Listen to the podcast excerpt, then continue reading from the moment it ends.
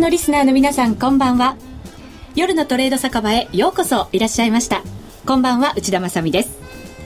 えさて今回の夜トレテーマは FX トレーダーも株好きも一緒にどうぞ。いきなり楽しめる225ナイトと題してお送りしていきましょう。取引時間が拡大しまして、えー、昼間取引ができなかったという方も夜トレードができるようになりました。さらに身近な存在へと変わる225先物。その225先物の初歩から225先物ならではの世界までご紹介していきたいと思います。それでは今日のゲストをご紹介いたします。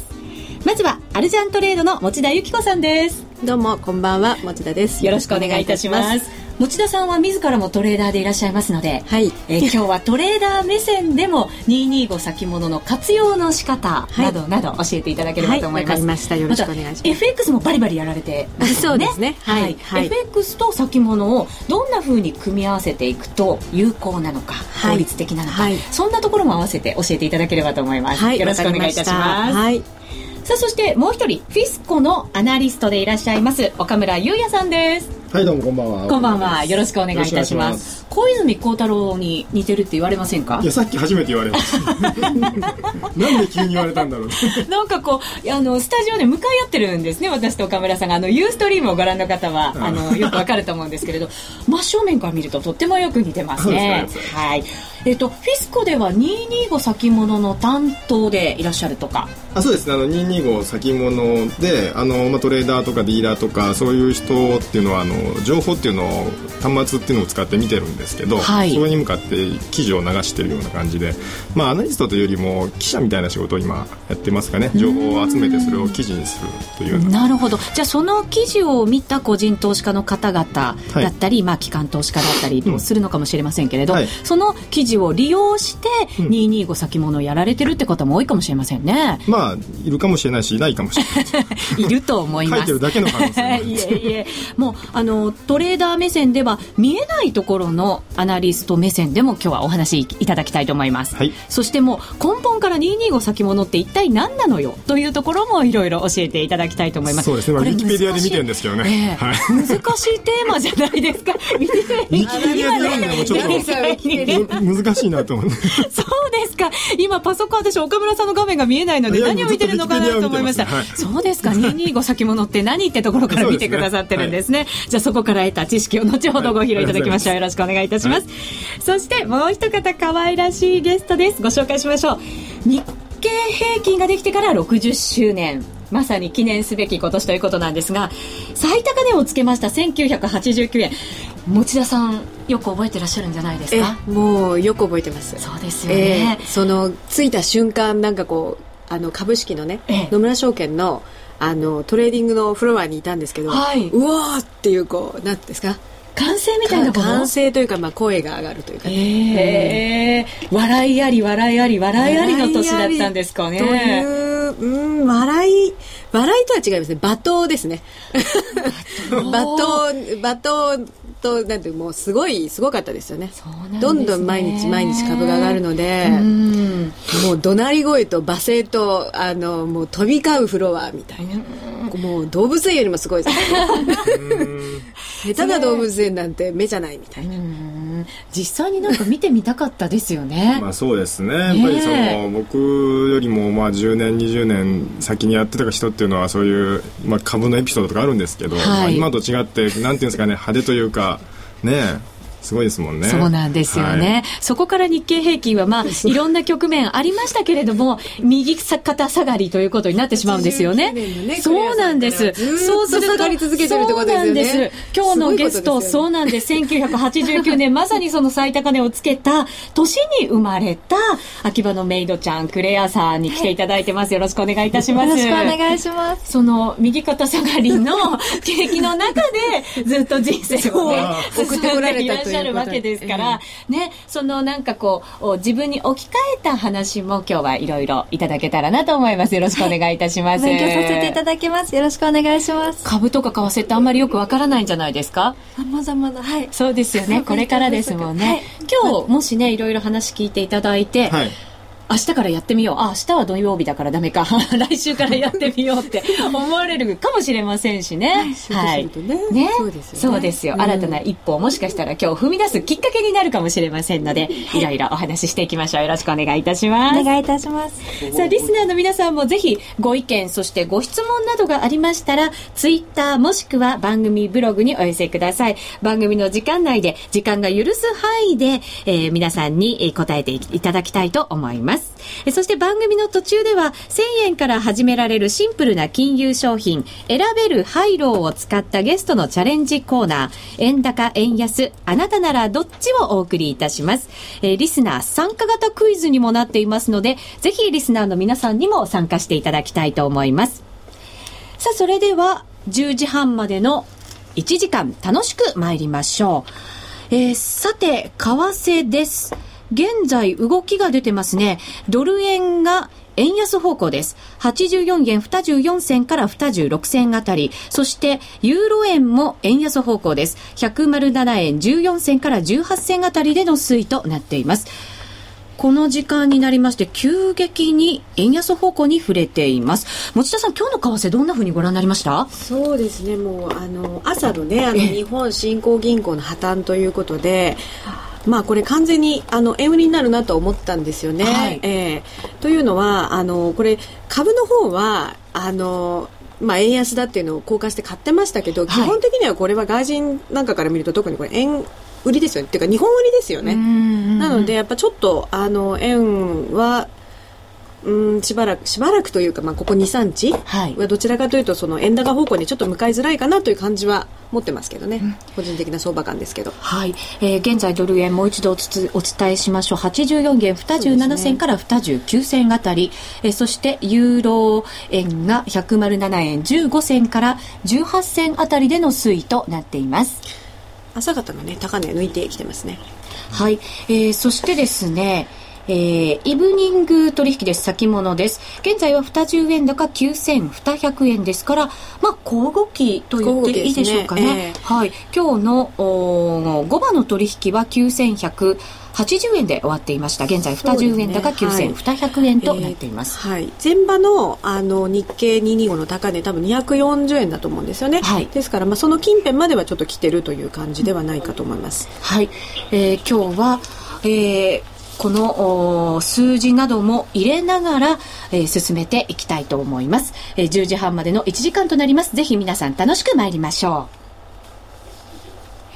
さあ、それではここからは本題に入っていきましょう。まずはその225先物なんですけれども、えー、7月20日から代償が時間を延長しまして、23時半まで取引ができるようになりました。また、シカゴマーカンタイル取引所 CME が9月13日から円建ての225先物をほぼ24時間化するということになります。えー、これでどのように環境が変わっていくのでしょうか。まず、代償が7月20日から変わっています。岡村さん、どうですか？これ、少しずつ個人投資家の方にも受け入れられてきて、何か流れは変わってきてるんですか、まあ、個人投資家からすれば、前が8時までで、はい、そこから、えーと、3時間半も伸びてるんで、ええ、本来まあ8時ぐらいにサラリーマンだったら家に帰ってやろうっていうのはあったとしても、8時までだったらまあ基本的にはできなかったと思うんですよね、イブニングっていうのは。はいなんでそういう意味で言えばそのチャンスはできてるんですけどじゃあ商いが増えたかって言ったらあの全然増えてないですね。でその3時間半も伸びてるんですけど、え3時間半伸びる前の時とあの増えてはないんで代償からしたらちょっと目論見今のところ外れじゃないかなと。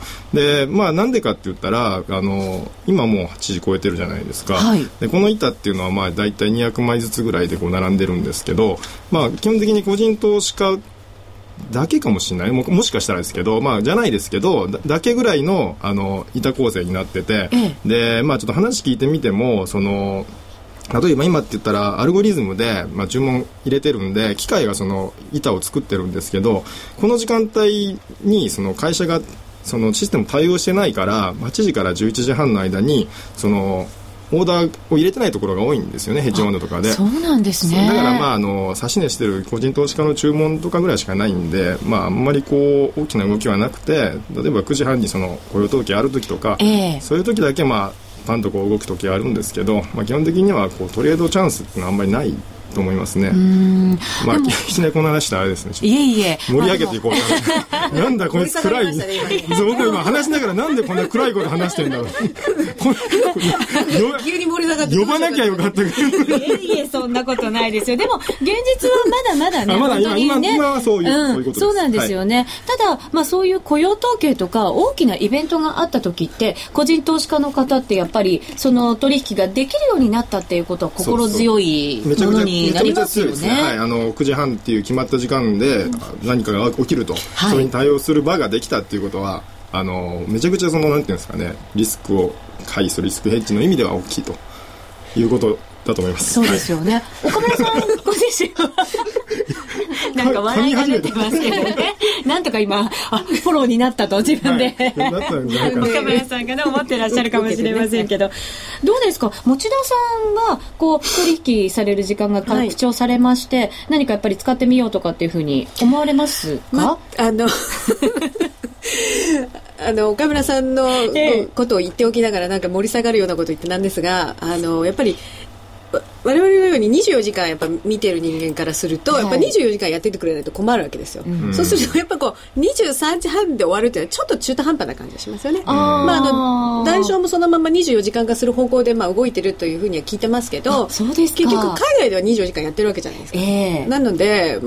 多分ずっとやってる人はそっちでやりますよね今、まあ確かにそうですね、だからまああのそのなんでしょうミニ日経とかそういうのをやってる方がまあちょっと遅くまでやるっていう意味ではあの手始めにはいいかもしれないですよね。うん、あなるほど、えー、そうなんですね。まあ現実問題なかなかじゃあ今は個人投資家の方が活用されてないということになっちゃうんですね。うん、まあもうちょっとだから活用してもらえるようにこう便利になっていったらいいなと思いますよね。うん、そうですね。えー、CME のようにじゃあまあ24時間化っていうのがやっぱりいずれはされないといけませんね。全くダメですよね。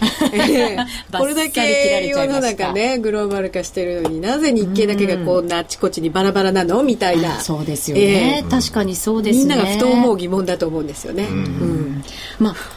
そもそも、はい、日経平均って何なのよっていううことをやっぱりクレアさんは思われてるんじゃないかなと思うんですね。ここはちょっと噛み砕いて、えっ、ー、と、話をしていきたいと思うんですけれども、番組の冒頭にもその日経平均が60周年という話をしました。9月7日で60周年？ってことは昨日一昨日ですか？そうですね。が60周年記念だったんですね、うん、これ最高値が3万8915円、そうですね、つけたのが1989年ということに、ね、ね、なりますけれどもね、これ225ってやっぱり個人投資家の方ってあのある意味指標的にしっかり見てるものですよね。まあそうですね。225日経金っていうのが、まあ、その株価の今の水準をこう感覚でこう知る上で、まあ、一番ポピュラーになってトピックスっていうのはその機関投資家が、まあ、見るものみたいな感じでその分け分けられてて、まあそうですね、日経金株価がまあ、ニューヨークで言えばダウ平均と一緒なんで、まあ、はい、そうですね。中心となる指数でしょうね。はい。はい、225銘柄からなる、うん指数ということになるんですね、うん、まあ、それを見ながら個人投資家の方はその相場の息吹的なものをこう感じたりとか、上がったり下がったりっていうのを感じたりとか、まあ、してるわけですけれども持田さんもやっぱり日経、えー、225ずっと長く見てこられましたよね。そうですね。はい。なんか長くとは強調しない、えー、60年前から見てませんけどね。さすがに、えー、そうですよね。最高値の時は見てらっしゃって、えー、いろんなやっぱり思いがそこには込められてるんじゃないかなと思いますけれども。そうですねえー、あのただその馴染みやすいという意味ではアメリカも、まあ、ダウ平均と SP って2つあるんですけどあの SP の方はやっぱりあの東証株価指数というそのトピックスと一緒であの時価総額っていうそのお金がどのぐらいあのそのマーケットの中で例えば、えー、占めてるかっていうのをこう加味してるんですよ。だけどあの日経平均株価とかそのダウ平均っていうのは単純に A たす B たす C 割る 3, 3つだったら3っていうふうに割った数字なんですよね。だから分かりやすいし多分そのなんて言うんでしょうこう長いこと、まあ、取ってるっていうのもあるしみんなあの株って言った時にトピックスがいくらって思い浮かぶ人ほとんどいないですよね、一般の人はね、うん、だからニュースでもまあ、分かるのは日経平均株価かドル円の値段かっていうのは普通のニュースでも出てくるので大体なんとなくこのぐらいかなっていうのはわかるじゃないですか。すごくあの一番こうなんていうんですか親しみやすい、うん、あのものですよね。そうですね、えー、だから株のその指数を取引するという意味ではあの個人の場合はやっぱりあの日経平均の方が親しみやすいし分かりやすいしいいと思います。多分、うん、トピックスでやるよりも。そうですね、そうですね。ただその、はい、日経平均というのはその高値をつけた1989年から、はい、まあ、ここまでを見るとずっとこう右肩下がりになってるんですね、えー、えー、手元にちょっと簡単なチャートをご用意しました。本当に簡単なあ流れになってますけれども。はい。見えますかね？カメラにもちょっとこう見せながら進めていきましょう 高値をつけてこれが4万円近いところがあったわけですけれども、えー、現在では9000円台ということになりますね。すね。9000もいつまでまた割れちゃうのかってヒヤヒヤしながらの日々ですよねこの数日間はね。そうするとあの株って買いから入るっていう方がやっぱりまだまだ多いと思うんですよね。特に個人投資家の方は。それはそうですね。やっぱりあの買いから入らない方法って言ったら信用取引じゃないですか、はい、普通こうまあ、今まで、まあ、信用取引っていうのはそのネット証券ができるまでってその、まあ、例えば支店に信用取引したいって言ったら支店長がついてきてで資産がいくらあるかとか2000万円入れれるかとか そういうなんかちゃんと審査があって、はい、それにかなった人だけがやっていい世界であって今みたいにネットでこう結構誰でも OK っていう世界じゃなかったんで、まあ、まずはやったことなかった人が多かったと思う。その株が上がればその儲かるとかっていう。だからその。売って下がって儲けようっていうのはまあそのなかなかその一般的では今でもないと思いますね多分信用開いてもなかなか売るより買う人が多いんじゃないですかね。そうですね。うん、株ってね、株そのものがそもそも下がることを期待して持つものじゃないですからね。やっぱり上がることを前提としてあの株って投資するものなので、やっぱり買いから入るっていうのがやっぱ王道というか普通なんですよね、うん、成長に期待してというものですもんね、えー、だけどさっきも言ったように日経225は右肩下がりの時代が続いてます。そうするとやっぱり日経225って株が全部ですね。株も全部そうだと 思います、えー、まあ全部って言ったらね語弊があるとは思いますけれどそうするとやっぱりこう上昇相場でもそして下落相場でも儲けていくように投資家がならなきゃいけない、投資家が変わっていかなきゃいけないと思うんですね、うん、それをやっぱり活用するには先ほど出た信用取引であったりとか、うん、先物取引っていうところをやっぱり活用していかなきゃいけないんじゃないかなと思うんですけれど。そう思います。はい。まあ、そうですね。差が売る、売るっていう行為にディナー会では勝てないですからね。そうなんですよね。はい、先物は売りからでもできる。あ、売りからでもできます、ね、できますよね、はい、そうすると、それをやっぱりこう、取り混ぜて、うん、えー、効率的に、効果的に、えー、取引をやっていくってことはすごく重要ですよね。もちろん。あのあとはまあそのセットでいくって感じですけど、はい、あの株はまあ買いで持ってるものがあると。で10個持っててもうずっと持ってる銘柄があるとしてもですね例えばそのこのイブニングで先物で売ったりとかできるじゃないですか。で急に為替が、えー、円高の方に触れておかしいかなと思ったらそこでちょっと先物を売っておくとか、まあ、そういうこうセットでやるっていう意味でも、あのー、重要です。リスクをヘッジしていくっていうことですよね、はい、手段としてあの使うっていうことですね、225先物のイブニングの今の時間のやつは、はい、持田さんもやっぱり実際そんなふうにしてこう使われたりしますか？そうですね。あの私の場合はもともとそうやって投資っていうもの自体が普通の現物の株を買うっていうそういうところから当然始まったんですけど、はい、あのそれこそだんだんこう疑問に思うようになったんですよね、うんうん、こんなことしてていいのかなっていうのをね。っていうのは、まあそのね、右肩下がりっていうのもありますけど、はい、結局そのあのもし自分がよく人に言うんですけど年金のねファンドマネージャーであのお尻にの要するにお金のないずっとお金が入ってきてで時間的に要するにいつでもいいずっと要するにお尻がなければ株をずっと買い続けると思うんですよ、だけど自分の人生にはは有限だしそれを考えるともっとこう時間もリスクだなっていうことをやっぱすごく思うようになって時間もリスク、うん、で普通あの要するに投資って言った時に損をするとかしないとか儲けるとか儲けないとかっていうその値動きで選の中で出てくるその損失のだとか利益のところにだけがみんなが目がいきますよね、はい、だけど個人の投資家の場合はやっぱりこう人生の中で自分がその豊かになりたいために投資をするんであって要するに死んだ後にこう巨万の富を残すために多分やる人はあんまりいないと思うんですね、い。るかもしれませんけどあんまりいないと思うんですよねそうすると、やっぱその時間のリスクを意識しなきゃいけない。で、その時間のリスクを意識するためには、じゃあどうすればいいのかって言ったら、当然その売りから入るっていうようなこともしなければいけないし、かつ、こう、なるべくこう、シンプルなこと、シンプルな方に流れていった方が、多分その、うまくマネージ自分ができるんじゃないかなっていうふうにまあ考えが変わっていったのはありますよね。えー、なるほど売りから入るとか買いから入るってなかなか難しいですよね。はい、初めて聞きました。あやっぱりそうですよね。あの物を買って値上がりしたらこう売ったらそこの利幅が出ますよね。そこが利益になるんですけど、はい、逆に下がるものだったら先に売るんですね。で後から買い戻すんです。そうするとここが同じように利益になるっていう、はい、うん、その幅が。そうですよね、うん、売っても買ってもいいっていう。のは要するに動いた距離だけをどっちに動くかを当てて取るだけの話なんですよね、うん、で単にその値上がりするのを待つっていう場合は距離じゃなくて値段が上がらないとダメなわけじゃないですか,、はい、だそこが大きな違いですよね、うん、だからその発想としてはだからそのどっちでも取れれば、要するにあの紐と一緒で全部取りに行けるわけじゃないですかこうギザギザだったとしてね、ずっとここでもしそれこそここのこの上で買っちゃったらずっといつこの上で買っちゃったらずっといつ戻るのか分からずずっと塩漬けにしてなきゃいけないかもしれないですよね。ずっと損してるってことですね。塩漬けっていうのは。そうなんです、うん、一度ね私計算したことあるんですけどこの時にね89年がすった金ですけど、まあ、90年の1月からずっと下がってますよね、90年の1月からこうずっとねその値段で日経平均今まで買い続けたとしたら、うん。コストはいくらでドルコスト平均関係なくね、うん、コストはいくらでそして今自分はいくらぐらいの状況になってると思います？えー、どれぐらいなんだろう？想像つかないでしょ？想像つかないですね。まず資金量は107倍。で、うん、それでもまだ平均コスト1万4000円ぐらいなんですよ、うん、っていうことは自分が1000円投資したものがそんなにすごい量になって今1万円だったら1万円だったら107万円になってるってことですよね。自分が損してる。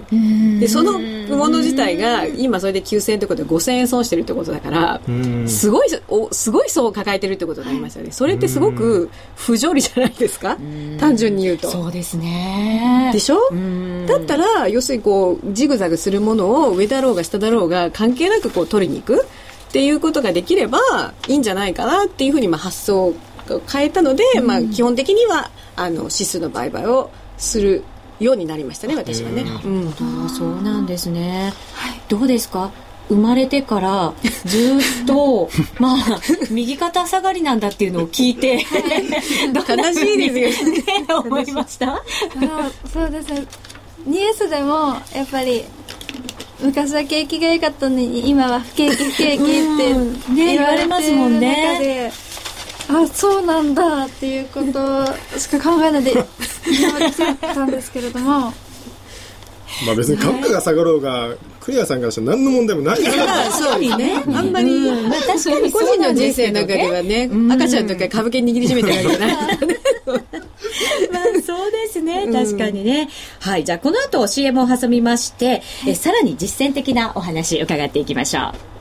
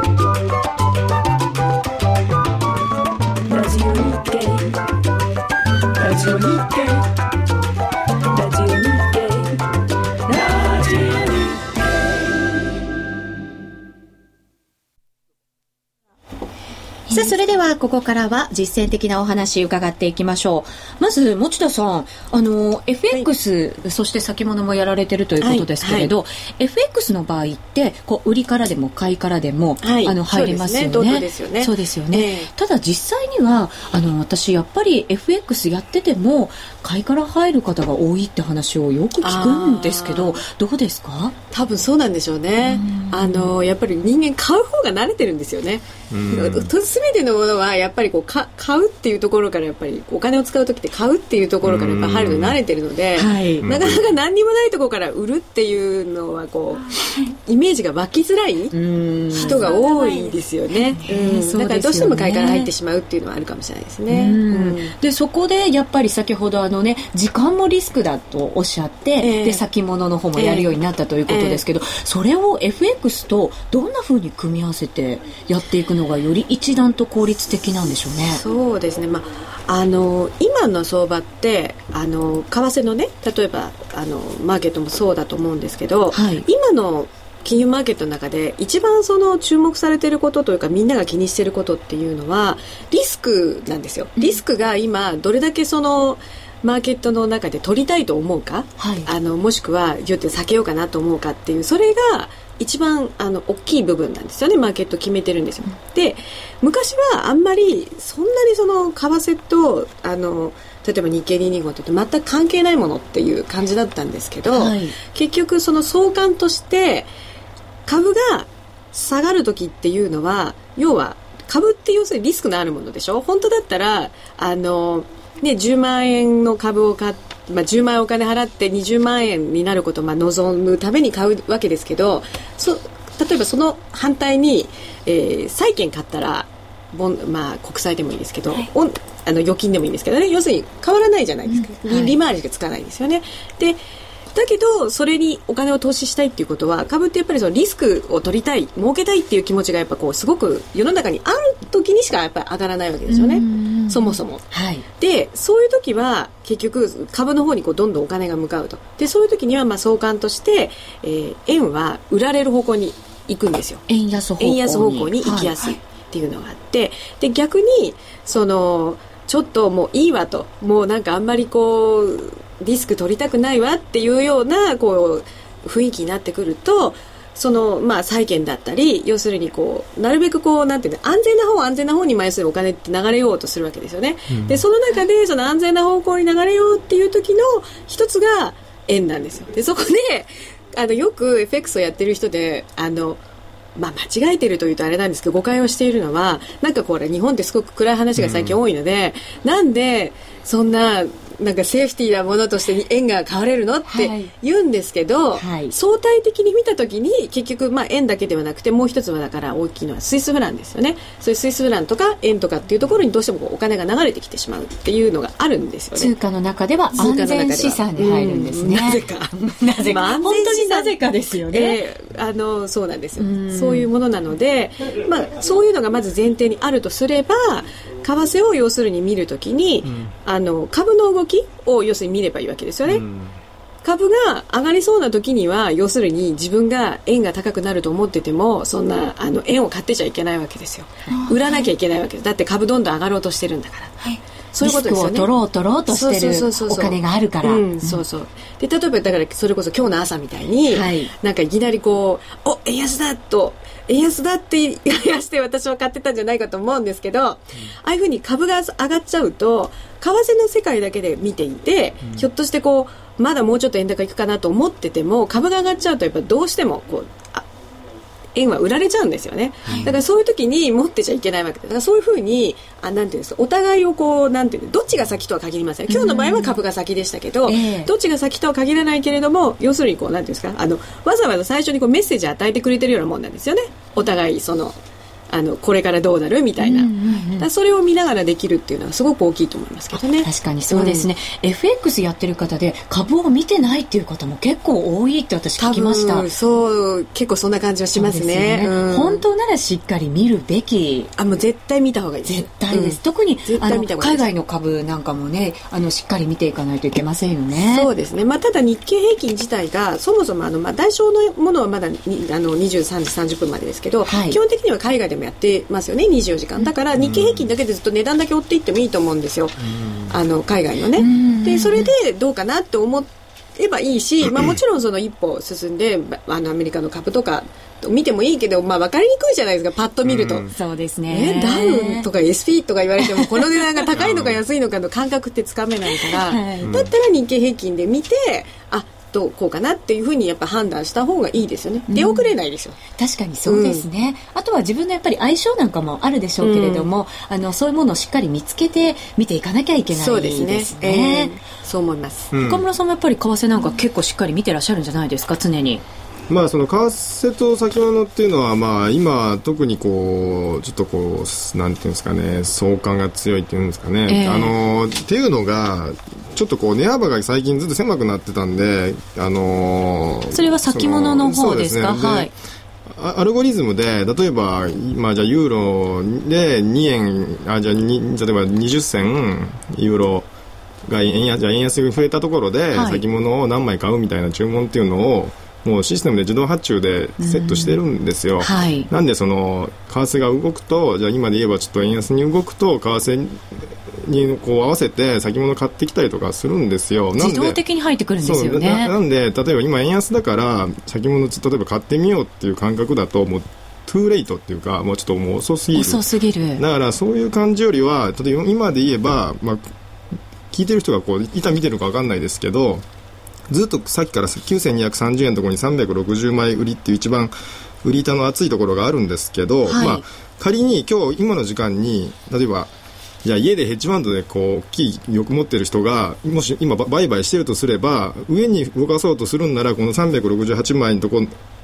ろを買いに行く行くような動きをするはずなんですよ、うんうんうん、大きい板に向けてあのぶつけに行くっていうのがまあセオリーだから、ええ、そこで止まるっていうよりもここにもしもし注文が入ってこの9230円抜けたりとかしたところを買うとか、うん、まあ、そういう感じですかね。じゃなかったらまあ基本的に動かないですよね。今みたい今日みたいに特にこう動く要素もないようなスケジュール的に特にないですし、今日イベントね少ないですからね。そうですね。そうですね。経済指標等もそんなに今日は重要なものがないですもんね、うん。うん、えー、さてですねツイッターの方に一つコメントをいただきました。225先物のイブニングでは動く材料は為替経済指標海外指標くらいなのでしょうかということですけどまず岡村さんじゃまあそそうですね。もちろんあのイブニングだけじゃなくて日中もそうですけど、あのまあ、日中の場合はその大口プレイヤーといいますか、はい、相場を仕切ってるような人っていうのはいるんですよね、ええ、でまあヘッジファンドなんですけどそういうところのその短期売買のその参加者のあの動かし方によって、まあ、動くっていうのがありますけどそれを除いた、まあ、状態っていうんですかね。今多分この時間帯いないからそういう人たちが。なんでまあ為替とかにこうちょっと合わせただけの動きっていうか経済指標があればちょっとそれ見て動かすぐらいの感じで、まあ、意外に多分素直な時間帯といいますか、その癖が悪くない感じじゃないんですかね。なるほど。大口のその取引が入ってこないから、全然入んないと思いますよ。そうなんですね。まあ今後もしかしたら入ってくる可能性もありますけれども、現在の今の足元では素直な相場になってるんですね。例えばその歩み値とかっていうのを、はい、まあなんていうんですかねこう見れたら見てほしいんですけどその1件あたりのその約定枚数でせいぜい100枚多くても100枚ぐらいなんですよこの時間帯っていうのは、はい、これ大口とかになったらどれぐらいが大口っていうんですか？いやもう日中の大口はまあ一般的に言うのはまあ400枚500枚ぐらいのワンショットが大口ですけど、はい、本当この間あのーお先週今週の頭の方ですかね、2000枚一発で入れたところもあったし、で2000枚を注文見せた後に800枚取り消して1200枚だけできたとか、まあ、そういうなんかそそういう人がいたら、はい、いくらみんなで頑張ってもその彼らのその持ってきたい方向にまず一回一瞬動くんですよ。そうですよね。っていうのが、ね、見る限りまあ10枚とか30枚ぐらいが大きい程度で、えー、大きい注文ででできてるのないからまあそういう人がいない。かそういう人はややらないですねやらない、はい、この時間はやらないですね。はい、うん、でもそういうなんかこう大口の投資家に向けて個人は立ち向かっていかなきゃいけないわけじゃないですか、うん、どんなふうに考えたらいいんでしょうね？いや重立ち向かえると思いますけどね。そうですか、えー、そう思います。ただあの今の時間はもう一つのポイントはあのマザーマーケットのやっぱり時間帯じゃないので、はい、結局欧米の株価にやっぱつられてしまうところあると思うんですよね、だからもしそのまああの動かしている人も動かさざるを得なくなります。もし欧米の株が動けば、だけど動かない以上はあの動かないっていう、まあ、そういうことですよね、逆に言うとに日経が主導して夜のかあの要するに株式の要するになんていうんですか流れを作るということはないですよね。なるほど。ない、うん、だからそういう意味ではあの為替か海外の株価かっていうところにまあ影響を受けるっていうことですよね、はい、えー、えー、質問を番組ホームページにもいただきました。岡村さんに質問です。ということで、はい、225大好きさんからいただきました。ありがとうございますえー、今週の木曜日のラジオ日経の解説で、えー、今日の S q が買い越しであることをお話ししていましたが、はい、どのような情報から買い越しであることがわかるのですか？ぜひ教えてください。あそれはあの今の各業者の縦玉の先物の縦玉の何だかを、はい、あのまあ、並べていって、ええ、であのまあ、その逆するわけですから、うん、それで売りか買いかっていうのをまあこっちで計算してるんですけどただ単純にじゃあまあ計算するだけなんですか？その推定推定の縦玉なんで、ええ、まあ、その他にも何ていうんですかね公表されているその225とかだけじゃないあの縦玉もあるから、その何とも言えないんですけどあの今表面的に見える縦玉って言えばこういう状態ですっていうのを、まあ、記事で流してるだけですね。だからそれが最近当たらないことが多いというか実際はちょっと違うことも多いですけど、まあ、今日なんていうのはまあ売り買いトントンと思われてて売り買いトントンだったんでまあ、あの腹も何もないっていうよく言うじゃないですか S q 腹なしみたいなその今日みたいな S q はそういう S q 今日はじゃあまあ無事に S q も乗り切ってという状況だったんですね、ね。はい、ただ商い結構少なめだったんじゃないですか？あそうですね。それももうあの縦玉から分かることでして、うんうん、あの6月とか9月が300万株ずつの 1, 1銘柄あたりで食い合いみたいな感じだったんですけど、はい、それに比べたら、まあ、かなり200万ぐらい200万株ぐらいでしたっけちょっと少なかったですね今日、はい、それではここで一旦 CM を挟みますラジオ日経の番組がポッドキャスティングで聞ける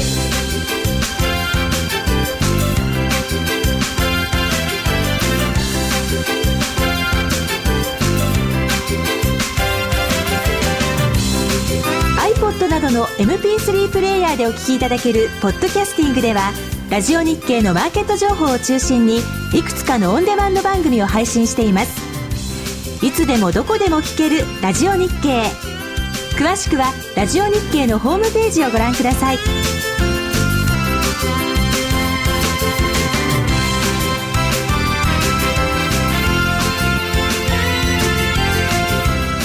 iPod などの MP3 プレイヤーでお聞きいただけるポッドキャスティングではラジオ日経のマーケット情報を中心にいくつかのオンデマンド番組を配信しています。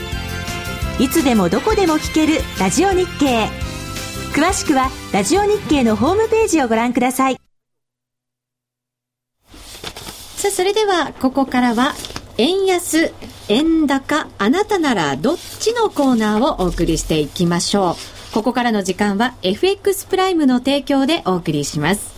この時間はゲストの皆さんに円高、円安どちらかを選ぶ選べる廃炉に参加していただきます。選べる廃炉は毎週月曜日に発表される基準レートから金曜日の為替レートが円高、円安どちらになっているかを予想するだけのシンプルな金融商品です。選べる通貨はドル円、ユーロ円、ポンド円の3種類です。一口1000円からお楽しみいただけます。えなお、相場状況によっては払い戻しなしの場合もあります。まずは、今週実施した分がどうだったかと言いますと、今週はユーロ円とポンド円は円高の週でした。ユーロ円が2円円高を選んだ方までが的中。また、ポンド円は1円円高を選んだ方までが的中となりました。そして、ドル円です。月曜日の基準レート84円38銭に対して、えー、3時の判定レート83円90銭でしたから、値幅が50銭出ますせんでした。的中者なしという残念な結果に終わっています。えー、先週の夜トレでは50銭円高を選んだ鳥居真由美さん、あと2銭届かずでした。さあ、それでは今週もスタジオの皆さんに、えー、実際に一人1000円握りしめていただいて、来週分に挑戦していただきましょう。えー、今回もイメージしやすいドル円で、えー、予想をしていただきます。来週なんですが、国内では、えー、民主党の代表選が予定されています。えー、また、えー、首都圏のマンション販売、えー、などなどが予定されておりますが、海外では、そうですね、中国の経済指標が前倒しされて11日に発表になる。それもまた考えなきゃいけないし、えっ、ー、と、後半、そうですね、小売りもありますね。小売売上高、アメリカで14日火曜日に発表されます。はい、これは重要な指標になると思います。そうですね、はい、消費者物価指数、そしてミシガン大学の消費者信頼感指数なども発表されるということですから、はい、まあ経済指標なんかにも降らされやすい1週間になるのかもしれません。うん、国内もちょっとこういろいろ見極めなきゃいけないものがたくさんあるということになります。さあ、それではまずは、えー、ゲストの皆さんに円高、円安、どちらかを選ぶ廃炉に参加していただきましょう。まずはじゃあ持田さんからいいですか？予想していただいて。難しいですね。難しいです。本当に。今週さらに難しいような気がしますね。あのねここ23日というかあのそれこそ単なるこの日本振興銀行の破綻の話を昔の話とこうちょっと例えば朝日銀行が潰れた2003年とか、はい、えー、98年のあの長銀の時とかそういう時のことをふと思い出して予想すると多分23日間はちょっとまあなんていうんです円はあの強くならない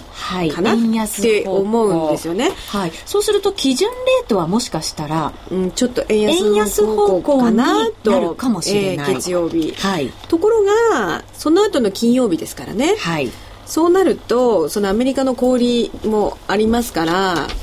まあ、円高にしとこうかな。円高に。はい。はい、で、そうすると、どれぐらいの幅？円高固く50銭で。50銭で、はい、持田さん。前回ちょっと欲張って、なんか 2, 2円とか、なんかしたら、全然、僕今2円聞こうとしたんだけど。倍率高いのにかけたくなるとそうなるんですけど、外れちゃう、外れちゃうっていうか、あの、いや本当そうですね、ええ、そうなんですよ、今回は固く50銭で。50銭円高でもレ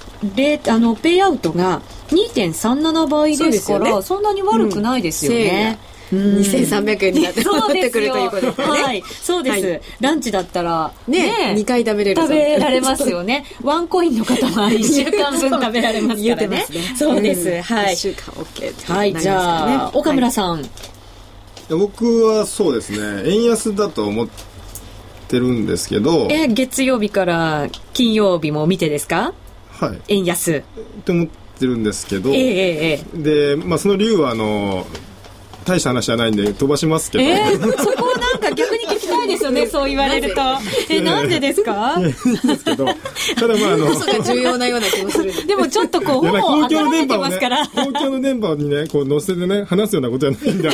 飛ばしますけど、ただまあその円安で、まあ、チャートとかこの冷やしでまあ、株感覚のちょっとローソク足のチャートとか見ると、はい、まあこう25日線っていうラインがまああってそこは抜けてないんだなっていうことが、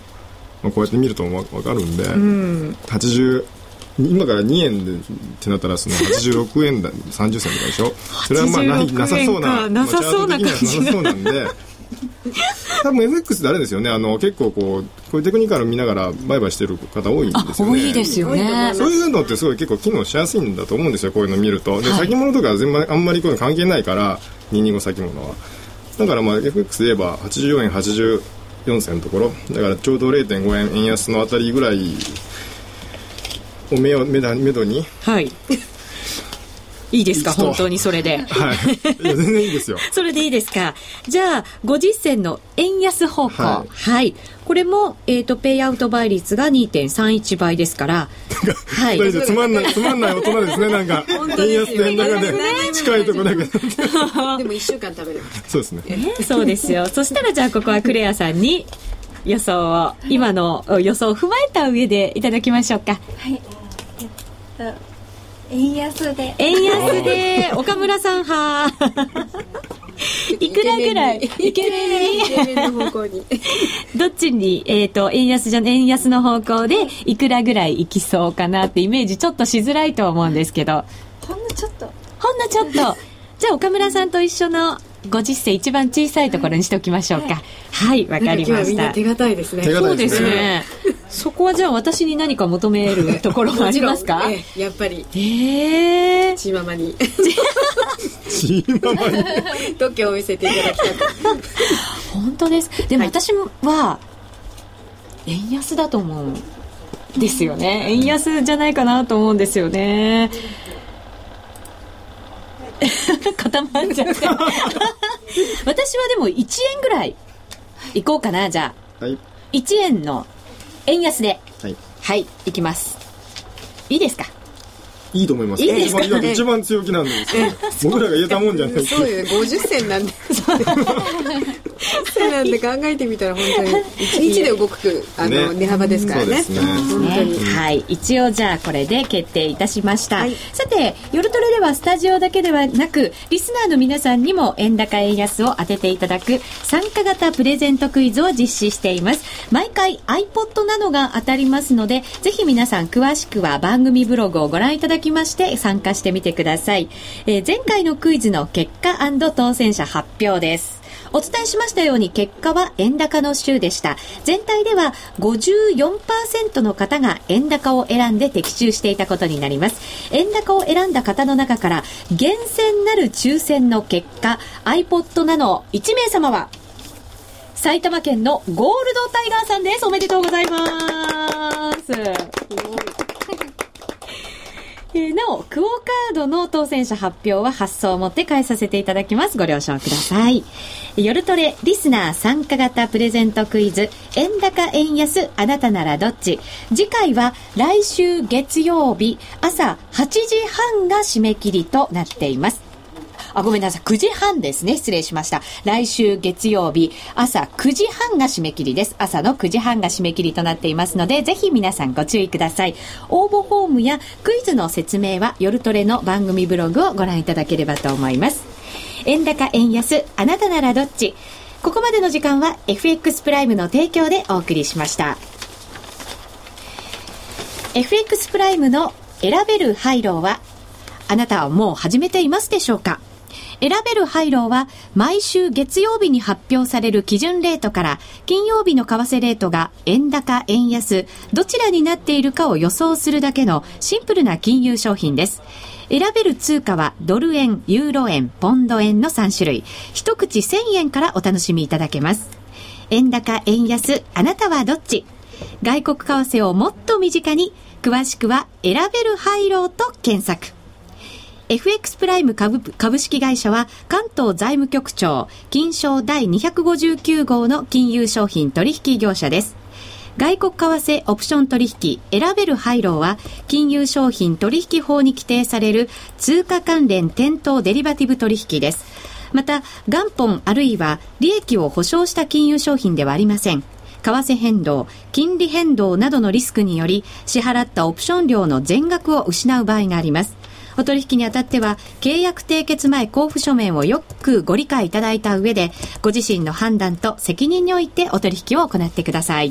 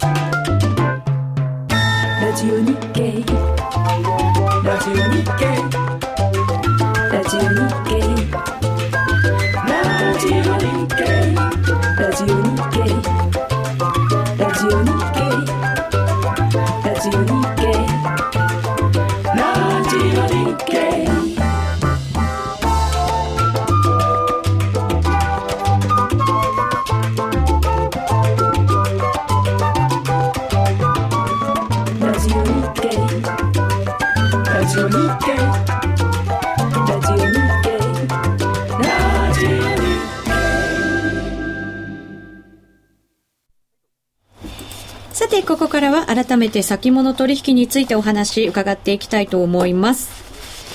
岡村さん、まずは先ほどもちょっとお話出ました先口の、あの、先物の大口プレイヤーということでしたけど、最近ではクレディ・スイスとか、あとは CTA とかってよく聞きますよね。まあ、クレディ・スイスに、はい。えー、注文を流させている最終投資家みたいなのがいてその人たちのことがまあそのなんていうんですか大口プレイヤーってわけなんですけど、はい、まああのー、なんていうんですかね。ただ単に二人先物だけを取引してるわけじゃなくてその、まあ、最低取引をしていると。例えば、えー、幸先を売って株先を買うだとか、はい、その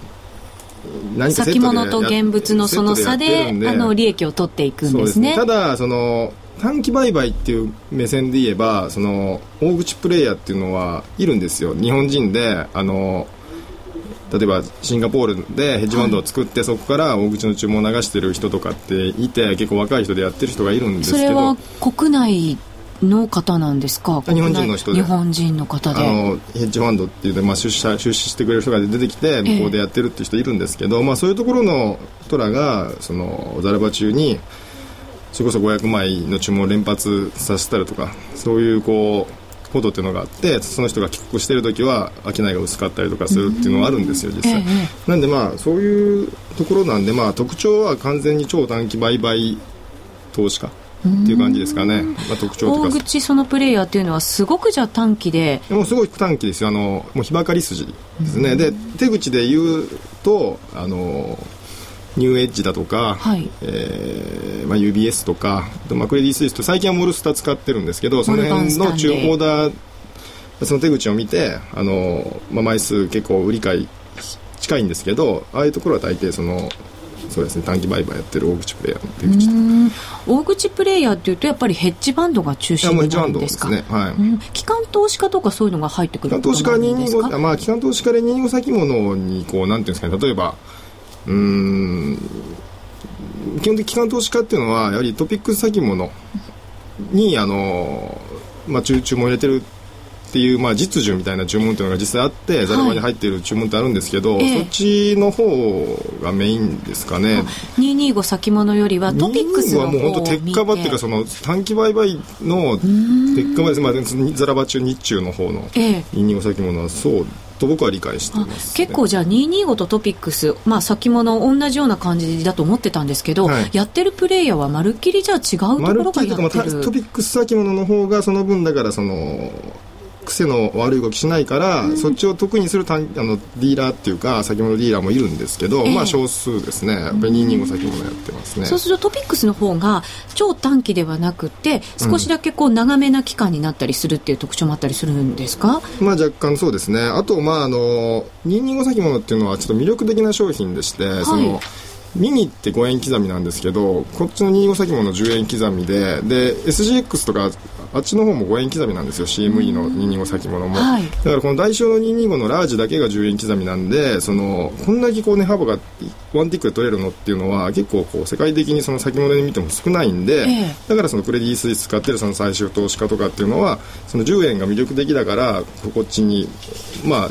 なんですか短期売買のその商品としてこっちに注目してると。いうような話聞いたことありますね。利幅が取りやすいっていう利点があるんですね。ワンティック10円の大きいみたいですね、うん、小刻みにこう進んでいくんではなくてポンと上がってくれるっていう。そうですね。ミニだと5円刻みなんで9205円9210円っていう形で10円まで上がっていく形になるんですけどこっちはワンティックですね。10円だけでポンって、あの結構個人投資家の方の中でも、その手口をよく見てらっしゃる方がいると思うんですけどまずその手口って一体何なのよっていう。まあ、手口ってのはその業者を使って注文流したあの売り買いのその合計枚数っていうのをその引け後に、まあ、大体3時に 3, 時3時半ぐらい出てくるんですけど、はい、まああのこれもまあ若干いい加減と言いますか いい加減というかその枚数自体いい加減じゃないんですけど、はい、例えばクレディ・スイスが今日5000万円も買い越したとクレディ・スイスが買ってるみたいな話が盛り上がりますけど、えでもしかしたらクレディ・スイスをで5000枚買ったところは UBS とか他の業者も注文を使って1000枚ずつ売ってるかもしれないですよ。だから本当はフラットのポジションかもしれないんですけどクレディ・スイスが5000枚買いっていうのばかりがこう人を歩きしてる可能性もあるっていうのでなんていうんですかね。まあそれだけ見て表面的なものだけ見て判断するというのもちょっと違うんですけど、うん、実際問題その手口情報とかっていうのは、うん、投資に役立つものなんですか？まあでもあの話題にななりやすいと言いますかその実際クレディ・スイスがその円安の時に先物を買って円高の時に先物を売るっていうような手口で出てくるんで、はい、やっぱりざらばざらばで円高になってくるとクレディ・スイスが売っていくんじゃないかというようなこう考え方をしてると本当に大口で売ってくるところとかあったりとかしたらまあちょっと合致したりするんでまあもちろん見ておいて方がいいんですけどこれが絶対的な判断仕様には何もならないですね。そうなんですね。私のイメージからすると、えー、手口気にするのってやっぱり日本人ですよね。そもそもなんかそれは国民気質的なものが、じゃないかなと思います。あの昔最近もね話題になりませんでしたけど昔はすごくこれ外国人の売買動向とか、気にしてるっていう時期もあったしそうですね。手口なんかもそうですだから誰が買ってるとかっていうところでこうまあなんていう、うん、妄想も含めてこう 考